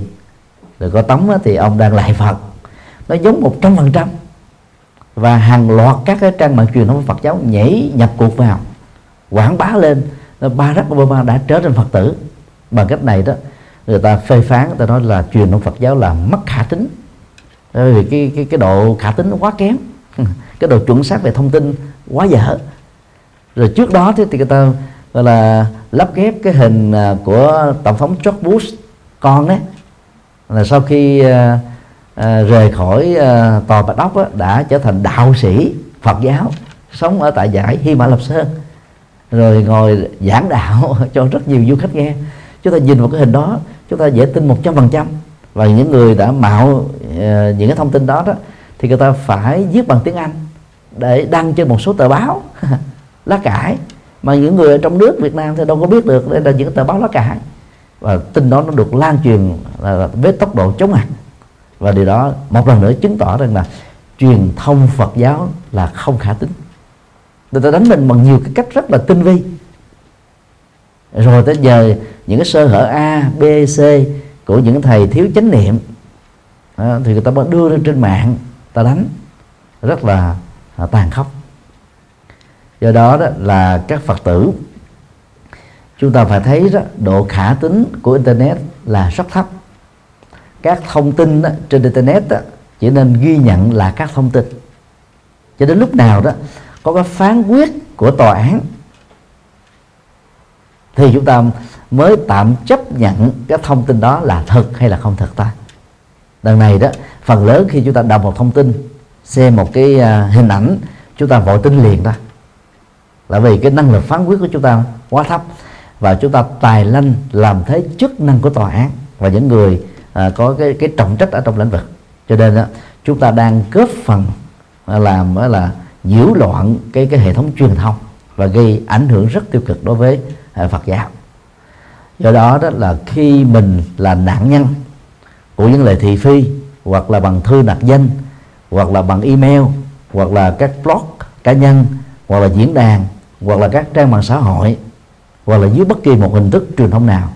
Điều quan trọng là chúng ta phải hết sức điềm tĩnh, đừng có trao đảo. Nhiều người cảm thấy là cuộc đời của mình từ đây là hết rồi. Mình rất là trong trắng, nhưng mà mình đã bị hiểu sai. Một chú cháu học sinh khi bị như thế là tự tử mà chết ta. Đó là do vì cái năng lực chịu đựng thấp quá là tu sĩ thì chúng ta vững chãi hơn. Nhưng mà không phải là người nào cũng cũng vững chãi được lâu dài đâu. Cho nên lúc đó đó, chúng ta đừng nên bắt chước theo cái câu của luận mẫu dương tâm muội. Quan ức không cần biện bạch, vì biện bạch là nhân ngã chưa xả. Có đây để là vì bạch là là là là là hèn nhát. Do vì sợ ngăn ngã chưa xả và sợ bị ghép vào cái tội hiền nhát rất nhiều người đã ngậm đắng nuốt cay hay là ngậm bồ hòn làm ngọt. Chịu cái nỗi hàm quan đó. Mà đôi lúc cái việc giải oan cho chính mình nó không khó đến thế. Nó không khó. Nhưng mà nhiều người cứ phớt lờ, nói là tôi không quan tâm đến. Và do vậy đó, cái thông tin ngộ nhận đó, nó có cơ hội lây lan, phổ biến, truyền đạt. Nó dẫn đến cái tình trạng đó là khủng hoảng niềm tin tôn giáo. Đối với những người, đó là có niềm tin và thể hiện sự quý trọng đối với mình và đối với Phật pháp. Nói chung dựa vào à, kinh trường bộ đó khi có sự kiện à, một đạo sĩ bà la môn đóng vai trò là thầy phê phán nặng lời đức phật đang khi ông học trò bà la môn đó à, lại tán như đức phật hai thầy trò này cãi vã nhau. Thì đức phật mới à, nói với các đại chúng rằng đó là khi có một cái lời thị phi tấn công mình thì điều quan trọng là mình phải soi xét mình. Và nếu mình không phải là tác giả đó, thì cần phải phát biểu như sau điều này không có trong tôi. Tôi không phải là tác giả cái điều này. Đây là điều mà đức phật dạy chúng ta cần phải phát ngôn để mà truyền đạt các thông tin đúng. Mục đích không phải là thanh minh thanh nga, theo cái nghĩa là mình khổ ta quá, phải nói điều đó ra, mà là để cho sự thật không bị lật ngược tình thế, từ trắng thành đen bởi vì trong đời này có rất nhiều kẻ xấu. Họ lợi dụng đó mà. Cái tâm ẩn nhân của mình để làm những việc xấu ta. Từ đó chúng ta cần phải có cái cái trách nhiệm. Hoặc nhờ người khác hoặc nhờ luật sư hoặc là bao gồm các cái hỗ trợ tập thể để chúng ta đánh bạc một cái thông tin là xuyên tạc ừ, à, hàm quan. Nó, nó không còn có cơ hội tấn công đạo Phật và tấn công mình nữa. Còn Lưu Bảo Vương đó, thì do một vị à, à, Phật học ở Trung Quốc viết chứ đó không phải là lời Phật nhưng mà Việt Nam chúng ta có khuynh hướng là cứ chấp nhận một trăm phần trăm những gì đã được Trung Quốc truyền bá thôi. Rồi rất nhiều người đó, thay vì cái nỗi hàm quan đó chỉ giải tỏa với nhau vài chục phút, vài chục tiếng, vài chục ngày là hết. Có người mang chết theo dạ, trong tiến trình tái sinh. Điều đó rất là tổn thất. Và lương tiện đó, cũng xin mở một cuộc đơn nhỏ. Quan âm không phải là thị kính và thị kính không phải là quan âm nhưng mà Việt Nam chúng ta đó cứ có thói quen đó là đề cao những cái tấm gương chịu đựng tiêu cực như thị kính và nâng tầm lên thành quan âm. Và nó nó đi vào trong à, văn học Việt Nam à, đi vào trong à, kịch nói Việt Nam đi vào trong uh, uh, uh, chèo Việt Nam cải lưu Việt Nam. Rất là đáng tiếc. Cái sự tiêu đựng rất là tiêu cực của thị kính nó không phù hợp với lời Phật dạy. Mà nếu thị kính khéo léo vào lúc đó. Chỉ cần cho mọi người biết rằng là mình là người nữ giả tu thôi. Vì lúc đó ở Triều Tiên người ta cấm người nữ đi tu. Chỉ cần cho biết như thế thôi. Thì thì toàn bộ các đổi hàm quan do thị màu dựng lên đó là kết thúc liền. Ở các cái phi trường của Mỹ người ta có cái máy X quang. Đi ngang qua là thấy toàn thân. Đâu có thể ai giấu ai được. Còn là những chỗ khác người ta dùng cái hệ thống là ra sát cơ thể của mình nó có nghệ thuật mà không đụng vào các cái chi phần của chúng ta. Nhưng mà vẫn có thể biết rằng là cơ thể người đó không mang theo các loại vũ khí mà máy nó không có nhận dạng ra được. Thì đối với người nữ thì có người nữ có thể kiểm tra được. Còn uh, uh, giáo hoàng uh, của Vatican đó, trước khi lên chính thức là đảm nhận cái chức giáo hoàng mới đó thì người ta phải ngồi trên một cái ghế và chính giữa đó nó có cái lỗ bô. để cho một người giám sát đó, rờ coi người này là giới tính nam hay tính nữ. Giáo hoàng người ta còn phải do do xét như thế.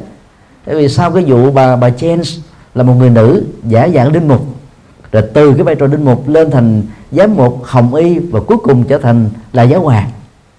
Và cuối cùng bà bị mang thai với một vị linh mục khác cho nên bà đã bị giết chết.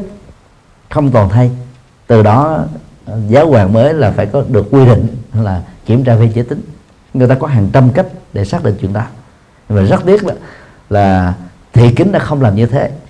Cho nên đó, cái nỗi hàm quan không phải mà thị thị kính chịu đựng tiêu cực. Cho đến lúc chết mà nhà chùa nơi chứa thị kính cũng bị nỗi hàm quang lây cho đến lúc bà ấy chết rồi đó thì cái nỗi hàm quang đó mới được giải tỏa ta chịu đựng đó không được xem là thông minh không được xem là nhẫn nhục ba la mật đó lúc mà minh quan rất đơn giản là hết liền. Thì nặng nhất trong tình huống này đó là thị kính không được đi tu nữa, vì người nữ lúc đó không được đi tu, thế thôi. Và đến lúc đó cái cái cảm động trước cái tấm lòng vĩ đại muốn đi tu mà chịu nỗi hồng quan đó là cho ta chấp nhận cho người nữ đi tu nữa là khác. Nó có thể thay đổi được cộng nghiệp nữa. Do đó, chúng ta phải có những phương pháp để mà giải tỏa Ờ, về những cái thông tin sai lệch mặt khác chúng ta phải giải tỏa tâm lý mình vững vàng hơn tự tin hơn bản lĩnh hơn để chúng ta không có bị chào đảo ở trong các cái nghịch duyên. B à, ngoại duyên tức là những nghịch cảnh do à, môi trường xung quanh à, ngược với những cái gì mà chúng ta trông đợi đã xảy ra bao gồm mà nghịch duyên về thời tiết khí hậu quá nóng hoặc là quá lạnh hoặc là ruồi mũi rồi các loại côn trùng xuất hiện quá nhiều do cái khí hậu ẩm thấp ở những vùng nhiệt đới như ở Việt Nam. Hoặc là chúng ta tu ở trong rừng nó có nhiều ờ, loại rắn độc bò cạp à, vân vân có thể gây trở ngại. Mà trở ngại đây là nỗi sợ hãi hoặc là cái thái độ khó chịu bực tức hoặc là chúng ta uh, cứ uh, sống trong những cái môi trường mà môi trường đó nó làm cho mình đó, là không có lớn mạnh về cái tâm được. Cũng được xem là là là quả duyên. Ở trong kinh trung bộ đấy thì có lần đức phật dạy như sau. Mình đến một môi trường nào đó để trải nghiệm việc tu. Tại đây đó là mình là tiến bộ về đạo đức tiến bộ về thiền định tiến bộ về trí tuệ có thầy hướng dẫn à, không giấu nghề có các bạn đồng tu nâng đỡ thì tại đây dầu cho có bị đuổi chúng ta vẫn kiên trì bằng mọi cách để được ở lại. Dầu cho đó không tiếp nhận cũng bằng mọi giá làm thế nào đó để mình trở thành là một thành viên. Tại vì cái cái cái cái thuận duyên đó nó làm cho chúng ta tiến bộ rất là nhanh trên con đường tu. Tương tự đức phật nêu ra là cũng có những môi trường mà khi mình có mặt mình tu đó, là chúng ta không gặp được những cái cái thuận lợi như vừa nêu. Nó làm cho mình đó là đôi lúc xuất gia lâu mà tiến bộ tâm linh đó trở thành chậm. Thì cái đó tạm gọi là nghịch duyên. Thì thay đổi cái nghịch duyên này đó, thì à, chúng ta phải trình với những vị có à, chức năng là lãnh đạo của mình để có thể cải thiện cái sinh hoạt chứ mình đừng có nổi loạn rất nhiều người à, mang cái công bằng xã hội ở ngoài đề vào để áp dụng ở trong đạo mà áp dụng sai chỗ đó. Nó làm cho mình đó là là là là khó có thể tiến bộ trên tâm linh. Đang khi đó cái việc đi tu đó, của chúng ta đó là đầu tiên đó, là các bậc thầy có kinh nghiệm sẽ cho chúng ta là thi cái bài thi về cái tôi. Ví dụ như là bên ngoài mình có vai trò vị trí xã hội vô trong chùa đã đặt cho mình những cái à, chức năng rất là thấp. Thậm chí là bữa củi gánh nước lặt rau ờ, chùi nhà vệ sinh hay là hành đường ờ, trực nhật. Những cái công việc mà trước đây khi mình còn là người tại gia mình có hàng chục thậm chí là hàng trăm các nhân viên để làm việc đó. Mà bây giờ mình lại được đặt làm những công việc này. Thực ra đó là bài thi về cái tôi thôi. Mà nếu như mình trải nghiệm được chánh niệm trong những cái hoạt động được xem là đơn giản và nho nhỏ đó đó thì cái tôi mình nó, nó sẽ được lột ra cái vỏ tôi đó, nó được tách ra khỏi cái nhận thức và lối sống của mình. Cho nên phương pháp thực tập này đó là áp dụng gần như không có ngoại lệ đối với những người mới đi tu, bao gồm đã trở thành tỳ khưu tỳ khưu đi vài năm rồi. Mà ở nhiều chùa đó, các bậc thầy vẫn cho mình làm những công việc rất là phật phản đá. Thì phải hiểu được điều đó để mình không cảm thấy mình mình mình ừ, là mất đi cái cái ờ, tính chức năng hay là tính hữu dụng và cái thực tập chánh niệm trong các sinh hoạt thường nhật đó lại là nền tảng giúp cho chúng ta tu vững và tu bền. Nên lúc đó đó, không nên nổi loạn, còn không nên bực tức, không nên khó chịu. Cứ nghĩ là mình bị các thầy, các sư cô trẻ tuổi hơn đì mình cho nên đặt mình vào cái vai trò không thích hợp. Đang thực luyện, thực tập về cái tôi thôi mà. Và nhận thức đó sẽ giúp cho chúng ta vượt qua hoặc là thỉnh thoảng có một số bạn đồng tu đi trước mình với vai trò là sư anh hay là sư chị. Nhưng mà cái tiến bộ đó thì là không bằng cái người mới đi tu. Thì thường mình mới đi tu cái tâm trạng lý tưởng nó mạnh lắm.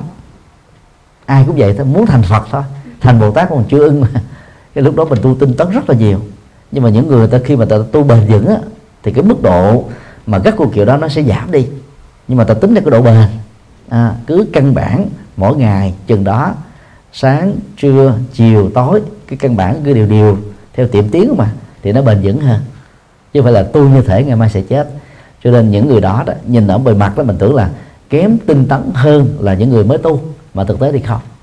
Và lúc đó đó mình không biết đó dễ sanh tâm phiền não hoặc là sanh tâm cống cao rằng là mình mới tu nhưng mà mình tiến bộ hơn mình nổi trội hơn những người uh, đi trước mình và từ đó chúng ta dễ nổi loạn hoặc là dễ cống cao dễ ngã mạng cái này nó cũng dễ dẫn đến cái tình trạng bị gãy đổ mình.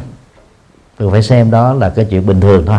Còn bản thân mình tinh tấn mình cứ tinh tấn lúc đầu thì phải tinh tấn nhiều hơn. Sau đó nó giảm đi giảm đi đến một lúc nào đó nó ở mức độ điều vừa thôi. Giống như à, những quốc gia mỹ pháp đức à, úc canada phát triển đến đỉnh cao của nền kinh tế rồi công nghiệp hiện đại rồi thì chúng ta thấy những nước này nó nó, nó bằng bằng bình bình như thế thôi. Còn những nước đang nổi lên như là trung quốc à, ấn độ thì chúng ta thấy là nó đi rất là nhanh. Hay là việt nam được xem là rất là nhanh trong khu vực. Nhưng mà đến lúc nào đó phát triển đỉnh cao thì nó cũng bằng bằng lệ thôi. Thì trong việc tu tập tâm linh cũng như thế. Cho nên đừng có ngộ nhận để chúng ta không sanh ra tâm cống cao hay là mặc cảm tự ti. Bởi các cái hoàn cảnh đang xảy ra mà tạm gọi là hoại duyên. Còn à, khí hậu môi trường đó thì ở riết rồi nó quen. Ở uh, châu âu à, hay là ở mỹ canada úc thì đến mùa lạnh có thể có âm độ. Đến mùa nóng thì nhiều nhất là bốn chục thôi. Thì ở mùa nóng thì đôi lúc là dễ chịu. Nhưng mà ai đã quen sống với mùa lạnh rồi những ngày nóng như là gần đây đó vào à, đầu tháng 7 à, cuối tháng 6 2015 đó thì thấy rất là khó chịu. Nhưng mà nếu so với Việt Nam nhất là Bắc Trung Bộ và Bắc Bộ đó thì cái nóng nó còn kinh hoàng hơn. Vì độ ẩm thấp á, tại Việt Nam chúng ta là 98 phần trăm. Còn độ ẩm thấp ở châu Âu này nó khoảng nhiều nhất là 70 phần trăm thôi. Có nơi chỉ có 50 phần trăm. Cho nên ờ, cái nóng nhưng nó không có khó chịu nó khô. Cái không khí nó trong lành hơn. Còn cái cái nóng bức ở miền Bắc và Bắc Trung Bộ đó nó có gió lào tác động rất là khó chịu. Nhưng mà những người ở đó rất là cũng quen. Do cái khí hậu thời tiết khắc nghiệt đó thì cái không gian khắc nghiệt đó nó đào luyện lên tính cách chịu đựng của con người. Cho nên đó là các thầy miền Bắc và Bắc Trung Bộ đó khi đi tu rồi đó thì bản lĩnh nó sẽ tốt hơn là các thầy ở miền Nam. Thì miền Nam là bốn mùa à, thuận lợi. Cho nên cái sức chịu đựng nó cũng kém hơn. Dễ nhàn nhàn hạ và cũng dễ à, qua loa chứ không có vững chãi bản lĩnh như là các thầy miền Trung và miền Bắc. Vì vậy cái nghịch duyên đó về vấn đề ngoại cảnh nếu chúng ta thấy nó là một cái môi trường đào luyện đào luyện giống như là luyện vàng thì chúng ta sẽ không cảm thấy nó là là trở ngại nữa. À, cũng giống như là con em à, của các à, đại gia chính trị và đại gia kinh tế tại Trung Quốc đó, vào 3 tháng mùa hè đó người ta gỡ lên thiếu lâm để luyện võ. Và ta tin rằng là bằng cái khổ luyện trong 3 tháng đó các cháu này đó sau này khi lập nghiệp đó nó vững vàng hơn là những người thành công khác. Là phải trải qua sự khổ luyện. Cho nên về khí hậu hoàn cảnh khó khăn điều kiện thiếu thốn đó nó làm cho con người dễ tạo ra lý tưởng. Còn cái chỗ nào nó quá phát triển nó quá tốt rồi đó thì lý tưởng của người ta lại ít đi. À, do đó hãy xem cái cái nghịch cảnh là cái cơ hội để nuôi lớn lý tưởng nuôi lớn quyền hùng nuôi lớn cái cái cái cái cái, cái tâm lực. Nhờ đó chúng ta không có chán nản bỏ cuộc. C là nội duyên. Các cái nghịch duyên á, từ bên trong á, thì à, theo đức phật đó là năm trói buộc của tâm. Năm trói buộc của tâm á, là bao gồm tham ái sân hận hoài nghi thân kiến và giới cấm thủ. Tham hái trong tiếng Bali Sanskrit là tanha gồm có ba loại à, dục ái tức là à, ái luyến tính dục. Hữu ái là ái luyến tái sinh. Dù hữu ái là ái luyến không sinh tồn. Thì ba loại tham ái này đó nó nhấn chìm con người trong sanh tử và khổ đau. Về phương diện thứ nhất á, thì phần lớn người xuất gia có thể thành công được. Còn người tại gia đó chỉ có những người tại gia độc thân thì mới có thể thoát khỏi cái dục ái. À kama tanha tức là dục ái. Do đó về phương diện này đó thì người tại gia đang sống với tình yêu và gia đình tức là có vợ chồng đó sẽ không thể nào nhập được thiền thứ nhất. Và do đó khó có thể đạt được thiền thứ tư. Nó theo uh, tư tưởng Phật học của Bali. Còn dựa vào kinh A Di Đà đó thì uh, người tại gia còn đời sống tình yêu và vợ chồng sẽ khó có thể giảng sanh Tây phương vì điều kiện tiên quyết dẫn đến giảng sinh Tây phương đó là căn lành lớn, mà căn lành lớn là hết tâm hái, hết sân hận, hết si mê, hết chấp thủ. Điều kiện thứ hai là công đức lớn, tức là làm các phật sự và thiện sự. Điều kiện thứ ba là nhân duyên tốt lớn, tạo môi trường, khóa tu ờ, tạo thuận duyên tu cho những người khác cùng tu. Thứ tư là pháp âm lớn là lấy dữ liệu ta bà, xây chánh nhân độ. Và thứ năm là nhất tâm bất loạn.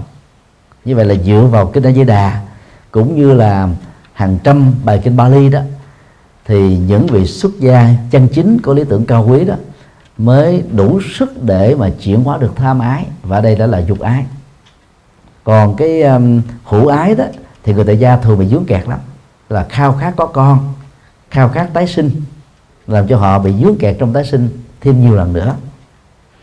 Còn cái vô hữu ái đó nó là hệ quả của trầm cảm trầm cảm là hệ quả của thất tình thất bại thất nghiệp à, vô dụng à, khổ đau bị chù dập bị trà đập nhân phẩm à, vân vân. Lâu dài mà không tháo mở được. Thì từ cái trầm cảm đó rất nhiều người đã không muốn tái sinh làm con người nữa. Chẳng hạn như có câu thơ kiếp sau xin chớ làm người làm cây thông đứng giữa trời mà reo. Thời xưa đó làm cây thông còn an toàn thời nay làm cây thông là bị lâm tặc nó đốn hết. là chính vô dưa gặp chỗ dừa thôi. Đó, những người nào mà không muốn tái sinh nữa đó là do về bế tắc quá không muốn sống nữa tự tử dưới hình thức này hình thức khác. Đều thuộc về là vô hữu ái. Thì ba loại đó là, là đã trói một con người. Như vậy đó cái cái cái nghiệp cảnh mà từ bên trong này mới mới thật sự là nguy hiểm đối với người xuất gia và người tại gia. Cần phải nỗ lực để vượt qua. Cho nên à, để khắc phục được cái à, hữu ái đó thì à, chúng ta phải à, nỗ lực tu. À, đạo đức, thiền định, trí tuệ đầy đủ qua bát chánh đạo để kết thúc chúng. Và là phật tử đại gia đó, chúng ta chỉ cần đạt được một phần kết thúc hữu ái thôi. Tức là vợ chồng không có con, đừng có khổ. Và chồng đừng có gây áp lực để có thêm bóng hồng thứ hai. Vì nghĩ rằng là không nói giỏi tông đường là bất hiếu lớn nhất theo nho giáo. Chứ còn phật giáo thì không có quan niệm như thế có con cũng là một nhân duyên không có con cũng là nhân duyên cho nên không phải tự gây áp lực mình. À, có thì sống theo có còn không có thì sống theo là không có con. Thực tế nhiều người có con chưa thấy được có khổ có con. Nhiều gia đình có con khổ vì con. Con phạm pháp con hưởng thụ con ăn chơi con lưu lỏng khổ đến trọn đời. Và còn cái vô hữu ái thì phải làm sao khắc phục được cái um, cái trầm cảm à, sầu bi u não khổ lụy bế tắc à, bi quan chán trường tuyệt vọng thì chúng ta không còn cái à, vô hữu ái nữa. À, giận dữ thì nặng nhất là giết người. Dưới các hình thức chiến tranh nhẹ hơn đó là xung đột mâu thuẫn à, va chạm à, không hợp tác à, ganh ganh tị không tụy công đức vân vân. Nó dưới nhiều hình thức khác nhau.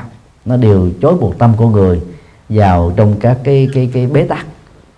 Còn hoài nghi đó thì à, nó có rất nhiều thứ. Hoài nghi à, đức phật lịch sử hoài nghi à, chánh pháp hoài nghi tăng đoàn hoài nghi nhân quả hoài nghi kiếp sau à, hoài nghi à, lòng tốt của người khác hoài nghi rằng là mình có phật tính à, hoài nghi rằng mình không thể làm được việc gì hết vân vân. Thì đây là một cái cái trở ngại rất lớn giống như ổ khóa. Đó là giam nhốt cái tiềm năng của chúng ta lại mà tiềm năng lớn nhất là phật tính. Người nào sống với hoài nghi người đó rơi vào tấn thối lưỡng nan gọi là chủ nghĩa xét lại. Nay thế này mai thế kia là không có dứt khoát không rõ ràng không mạch lạc.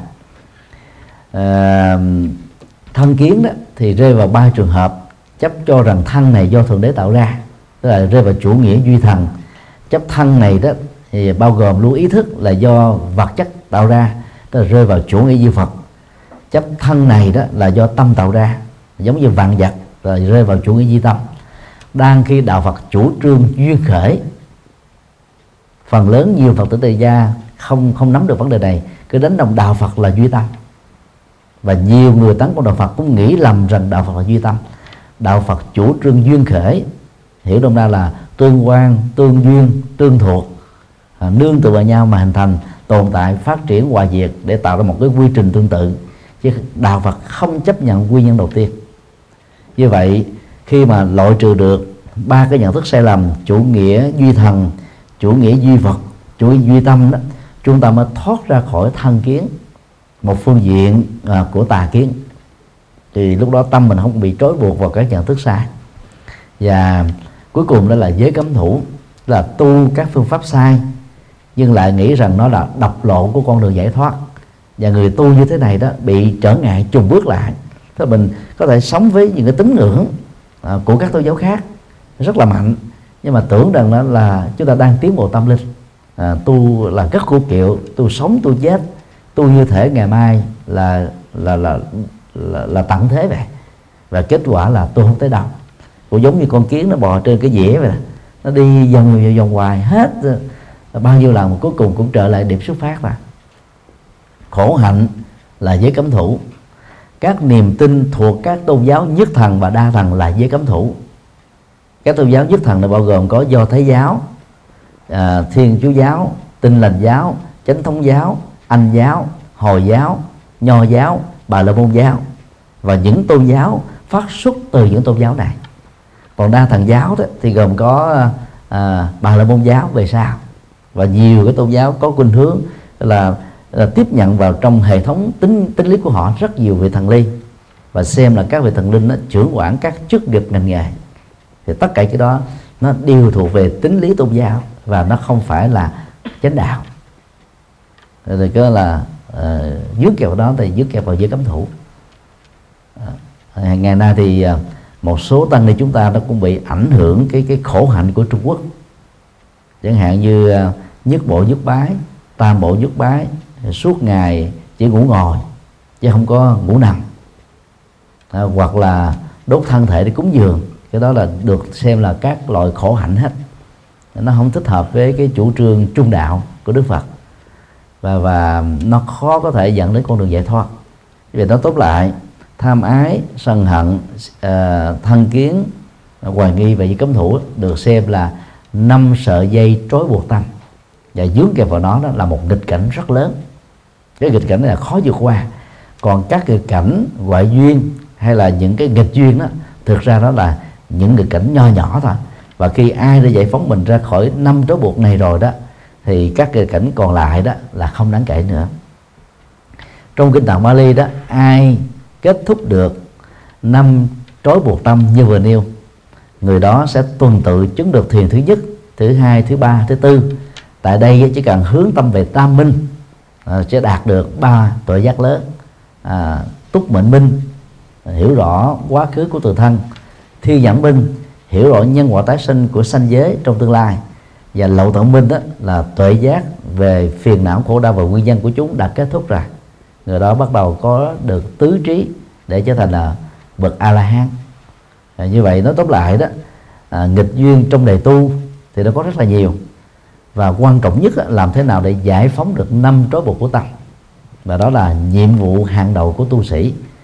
Và bằng cái, cái công việc này đó à, khi được thành công đó thì tất cả các nghịch duyên còn lại được xem là không đáng kể.